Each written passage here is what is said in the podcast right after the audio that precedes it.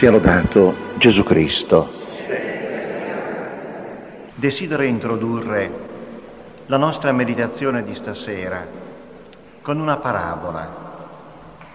La parabola è un racconto preso dalla vita e con un messaggio per la vita. La parabola dice così. Quando gli ebrei si trovavano schiavi in Egitto, Alcuni di loro lavoravano alla corte del faraone e alcuni schiavi erano addetti al giardino del faraone. Ebbene, un giorno, in un pomeriggio assolato, il faraone se ne stava nel giardino e riposava nel divano, mentre gli schiavi stavano lavorando. A un certo punto uno schiavo sente che qualcosa si muove tra l'erba del prato. Si fa attento, si fa accorto, guarda e vede che un serpente velenoso sta strisciando e si sta dirigendo verso il faraone. Lo schiavo non ha esitazione, prende la falce, va verso il serpente e mentre il serpente sta per mordere il piede del faraone riesce a tagliargli la testa. Le schiave gridano nel trambusto, il faraone si sveglia e capisce quello che stava per accadere, guarda lo schiavo e gli dice, io da oggi ho verso di te un debito di riconoscenza incolmabile. Chiedimi quello che vuoi per te, per la tua famiglia, per il tuo popolo, chiedimi le cose più belle del mio regno e io te le darò perché tu mi hai salvato.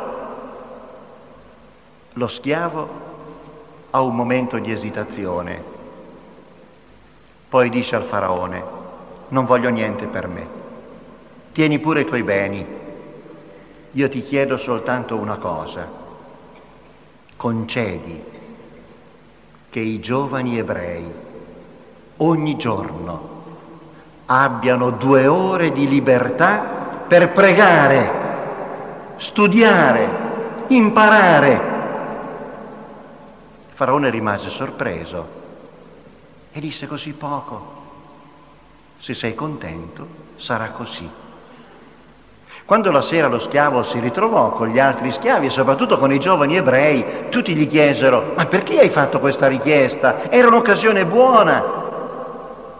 Lo schiavo intelligente rispose, no, no, no, so io quello che ho chiesto, so io quello che ho chiesto.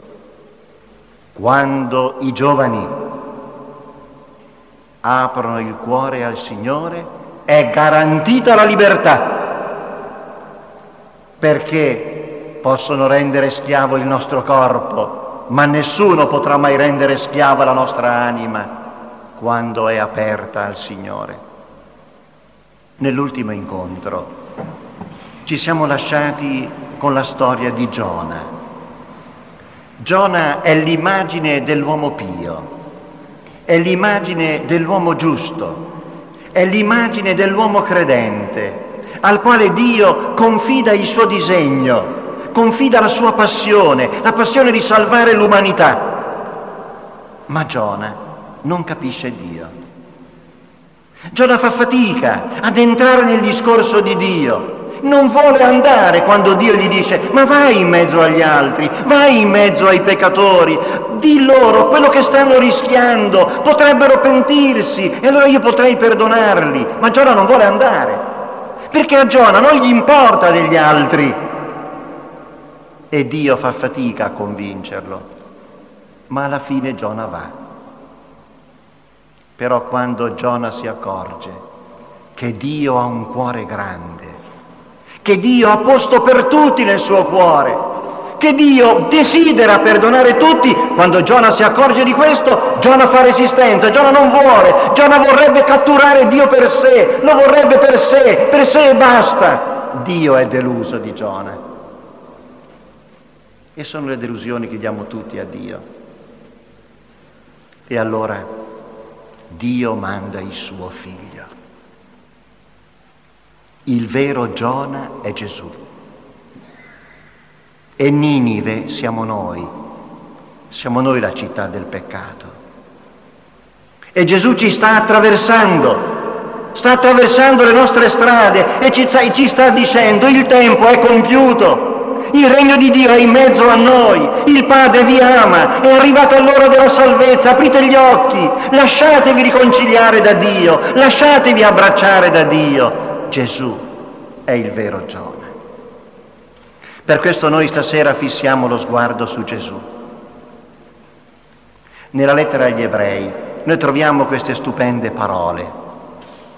Deposto tutto ciò che è di peso. Ma se andiamo al testo greco noi troviamo una, sur- una sorpresa formidabile.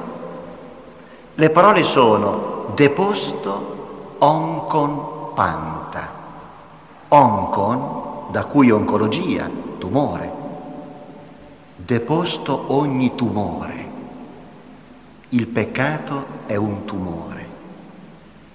Come il tumore è un impazzimento delle cellule, così il peccato è un impazzimento della libertà umana.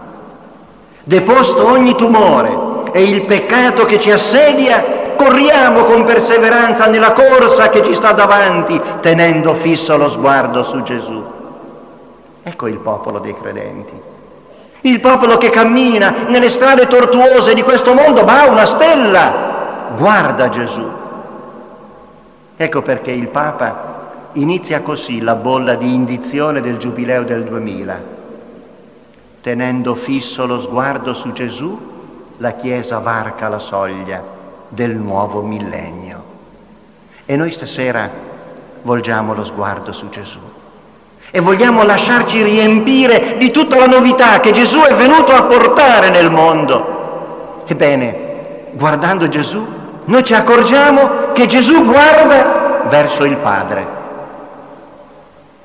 Un giorno Gesù disse, io sono disceso dal cielo per fare la volontà del Padre mio. E un'altra volta, dopo l'incontro con la Samaritana al pozzo di Sicar, Gesù si ritrova con gli apostoli gli apostoli erano andati forse in qualche casolare vicino a prendere un po' di cibo e da buoni pescatori si erano seduti probabilmente sul prato o sul terreno e avevano messo lì davanti il cibo che avevano rimediato e forse con buon appetito avevano cominciato a mangiare. Però si accorsero che Gesù non mangiava, non aveva fame quel giorno. Allora gli dissero, Maestro, mangia, sei stanco sei faticato per il viaggio. E Gesù, mio cibo è fare la volontà del Padre mio. Ma perché Gesù parla così? Nell'ora della sua passione, quando attorno a Gesù si respirava già un'aria di tradimento, un'aria di rinnegamento, un'aria di fuga, perché scapparono tutti, Gesù disse, voi mi lascerete solo ma io non sono solo. Il Padre è con me. Ma che rapporto c'è tra Gesù e il Padre? Perché Gesù parla così?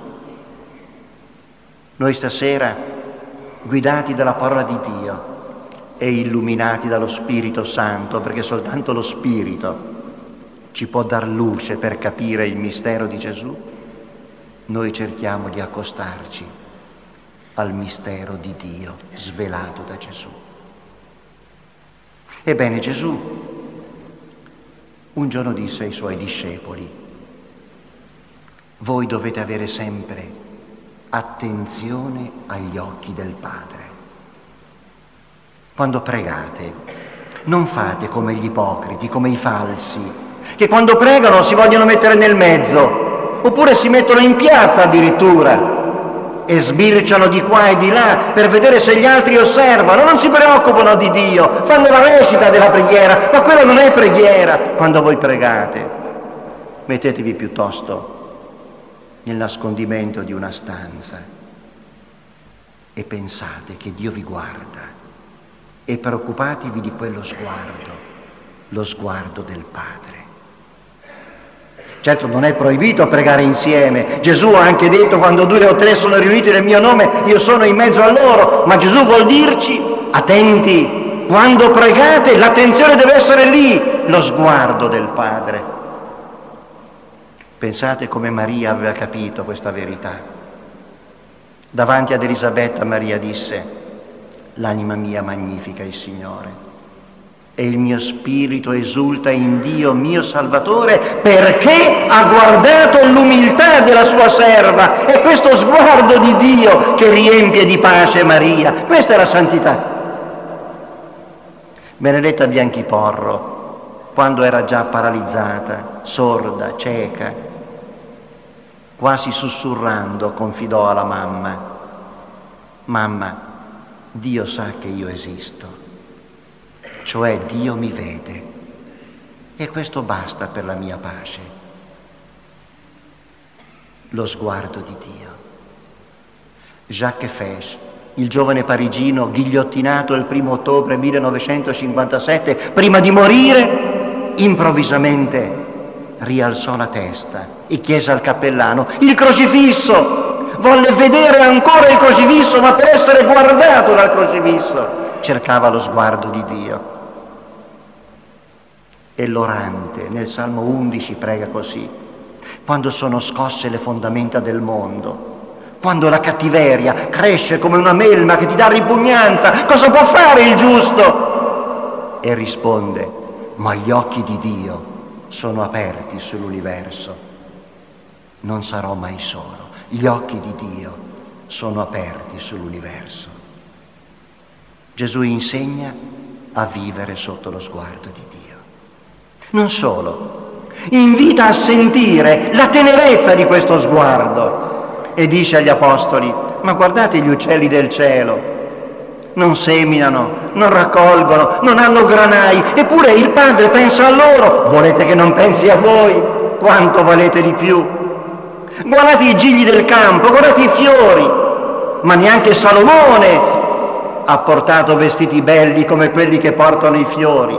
Ebbene, se Dio veste così i fiori, l'erba del campo, che oggi c'è e la sera viene falciata, volete che non pensi di più a voi? Fidatevi del Padre.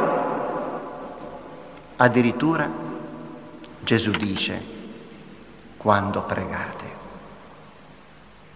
io vi autorizzo a chiamare Dio con il nome dolcissimo di Padre. Padre nostro. E al Padre non chiedete sciocchezze, chiedete cose serie, dice Gesù. La prima cosa che dovete chiedere al Padre è questa, Padre nostro che sei nei cieli, sia santificato il tuo nome, cioè che tutti ti riconoscano per quello che sei, che tutti ti riconoscano come Dio, che tutti ti riconoscano come Dio che è Padre, sia santificato il tuo nome. Un poeta francese morto nel 1977, un poeta anarcoide e blasfemo, Jacques Prévert, in un'operetta intitolata Parole, inizia una parodia del Padre nostro che non finisce e la parodia inizia così, Padre nostro che sei nei cieli, restaci. No, il credente non può pregare così perché il credente sa che senza lo sguardo di Dio, senza la tenerezza di Dio non può vivere. Padre nostro che sei nei cieli, sia santificato il tuo nome. Perché? Perché questa è la casa della nostra salvezza. Ma non solo Gesù insegna a pregare, Gesù prega. La sua vita è stata una continua ricerca di preghiera. Addirittura gli evangelisti dicono che Gesù passava molto spesso la notte in preghiera. L'evangelista Marco scrive, al mattino Gesù si alzò quando era ancora buio e uscito di casa si ritirò in un luogo deserto e là pregava. Immaginate cos'era quella preghiera, cos'era quel dialogo. Era il paradiso in terra. E l'Evangelista Luca ci racconta che prima di chiamare gli apostoli, prima di scegliere i dodici, Gesù passò una notte intera a pregare e dopo aver pregato per tutta la notte ne scelse dodici e li chiamò apostoli. Gesù non prende nessuna decisione se non con il Padre. E il momento preferito della sua preghiera è la notte. Carlo de Foucault rimase talmente colpito da questo particolare che si innamorò della preghiera notturna. Passava anch'egli notti intere in preghiera e diceva, ha pregato Gesù di notte, devo pregare anch'io, la voglio riempire di preghiera. Gesù pregava. E addirittura nel momento drammatico della passione, nel momento dell'agonia nell'orto di Getsemani, Gesù si rivolge ancora al Padre e l'Evangelista Marco ha conservato la stessa parola che Gesù ha usato in quel momento, la parola aramaica. Gesù ha detto Abba. Nessuno mai aveva pregato così. Abba era la parola usata dal bambino in casa. Il bambino ebreo che chiamava il babbo Abba e la mamma Ima. Abba, babbino mio, padre mio. Abba c'è un grande mistero. E Gesù muore chiamando ancora Abba. Padre, nelle tue mani consegno il mio spirito. Lo Spirito Santo ci aiuti questa sera a scavare nel mistero di Gesù per cogliere che cosa ci sta dietro a questi gesti, perché qui c'è una verità stupenda ed è la verità che ci illumina ed è la verità che spiega la vita ed è la verità che dà senso alla vita. Che rapporto c'era tra Gesù e il Padre? Che rapporto c'è tra Gesù e il Padre?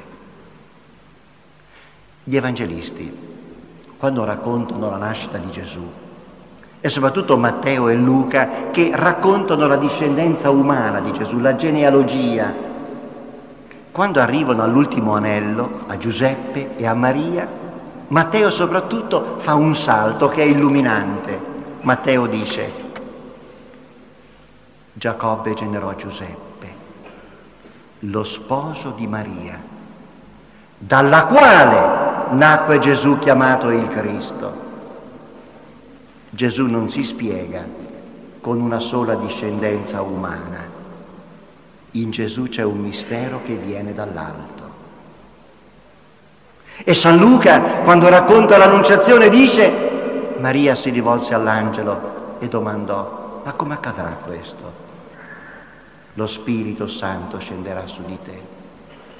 Su di te si poserà la potenza dell'Altissimo e colui che nascerà da te sarà dunque santo e chiamato figlio dell'Altissimo.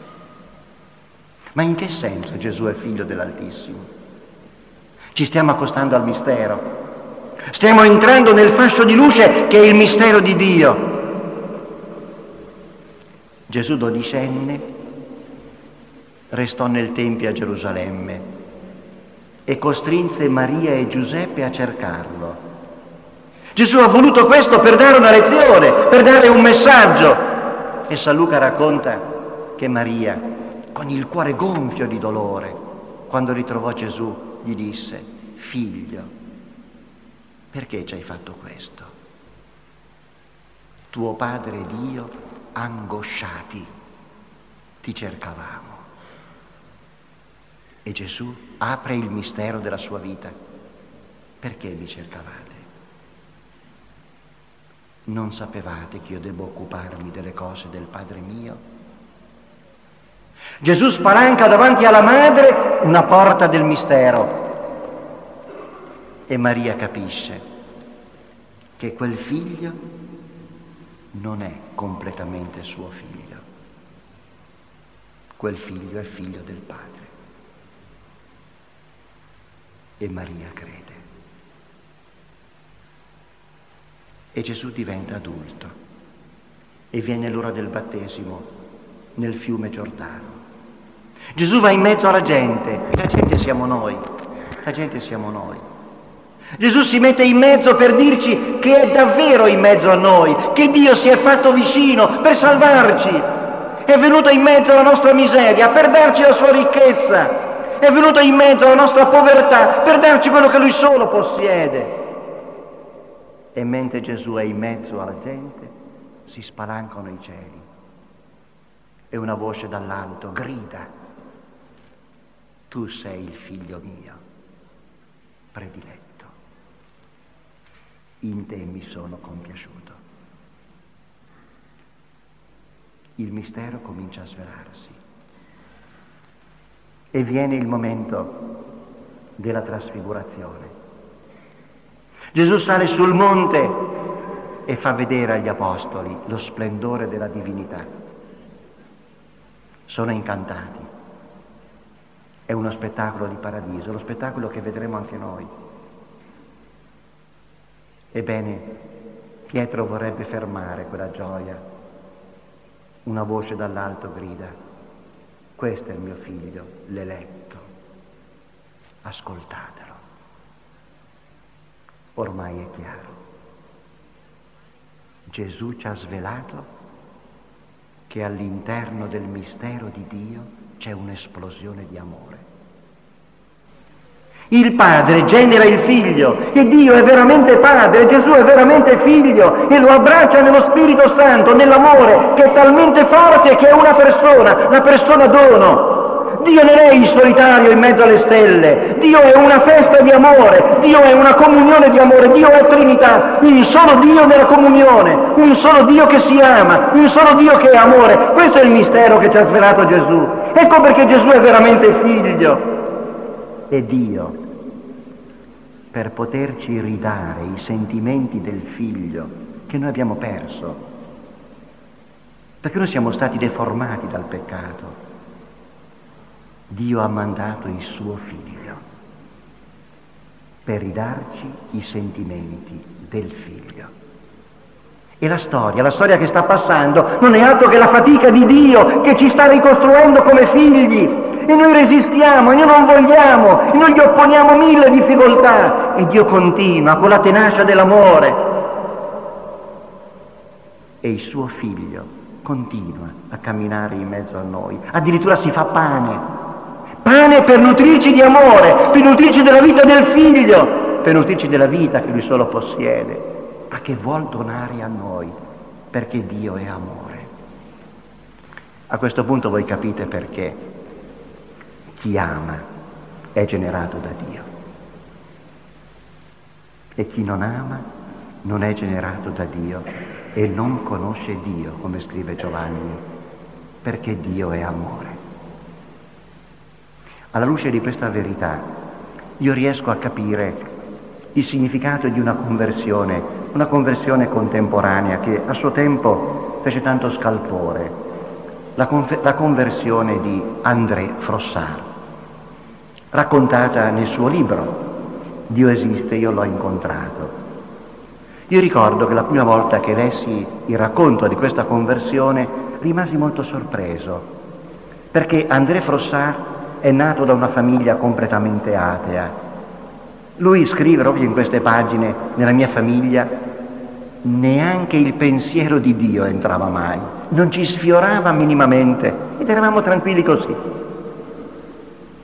Eppure sui vent'anni entra in una chiesa a Parigi e racconta lui stesso e uscì cattolico. Educato al materialismo, ma il materialismo davvero più volgare, mentre entra in quella chiesa, lui sente questa parola, vita spirituale. E si accorge che c'è un altro mondo e cade in ginocchio e crede. Io mi sono chiesto, ma come ha fatto questo giovane ad avere un cambiamento così improvviso, ad accogliere questa grazia? In questo libro c'è la spiegazione. Quando aveva 16 anni, André Frossard ricevette dai suoi genitori, proprio il giorno del suo compleanno, un po' di denaro. Vivendo a Parigi, una città dove ci sono tante occasioni anche di perversione, come in tutte le grandi città, ma oggi un po' dappertutto, ebbe un'idea, un'idea terribile. Vado a Montparnasse, la zona delle prostitute, e spendo tutti i regali che mi hanno fatto nel mio compleanno per stare una notte con loro e prese il metro per Montparnasse. Arrivato a Montparnasse, mentre si dirige verso la via, nota un poveretto e lui scrive, un uomo che era all'ombra di se stesso. Io sentii che il denaro mi bruciava nelle mani. Mi vergognai di quello che avevo pensato. Tutto quello che avevo glielo misi nel cappello e poi tornai indietro, felice di aver fatto così. Un giovane che a 16 anni è capace di un gesto così è già sintonizzato col mistero di Dio. Ecco perché a 20 anni entra in una chiesa e cade in ginocchio. Il mistero di Dio amore già aveva trovato un varco nella sua anima. Lo Spirito Santo stasera ci apra davvero il cuore. Il cuore di Dio è già aperto. Gesù è il cuore di Dio che si è fatto vicino a ciascuno di noi. È il Figlio che vuole introdurci nella gioia dell'abbraccio del suo Padre. Chiediamo a Maria, chiediamo per intercessione di Maria la capacità di dire di sì, la docilità, l'umiltà, la semplicità del bambino. Sia lodato Gesù Cristo.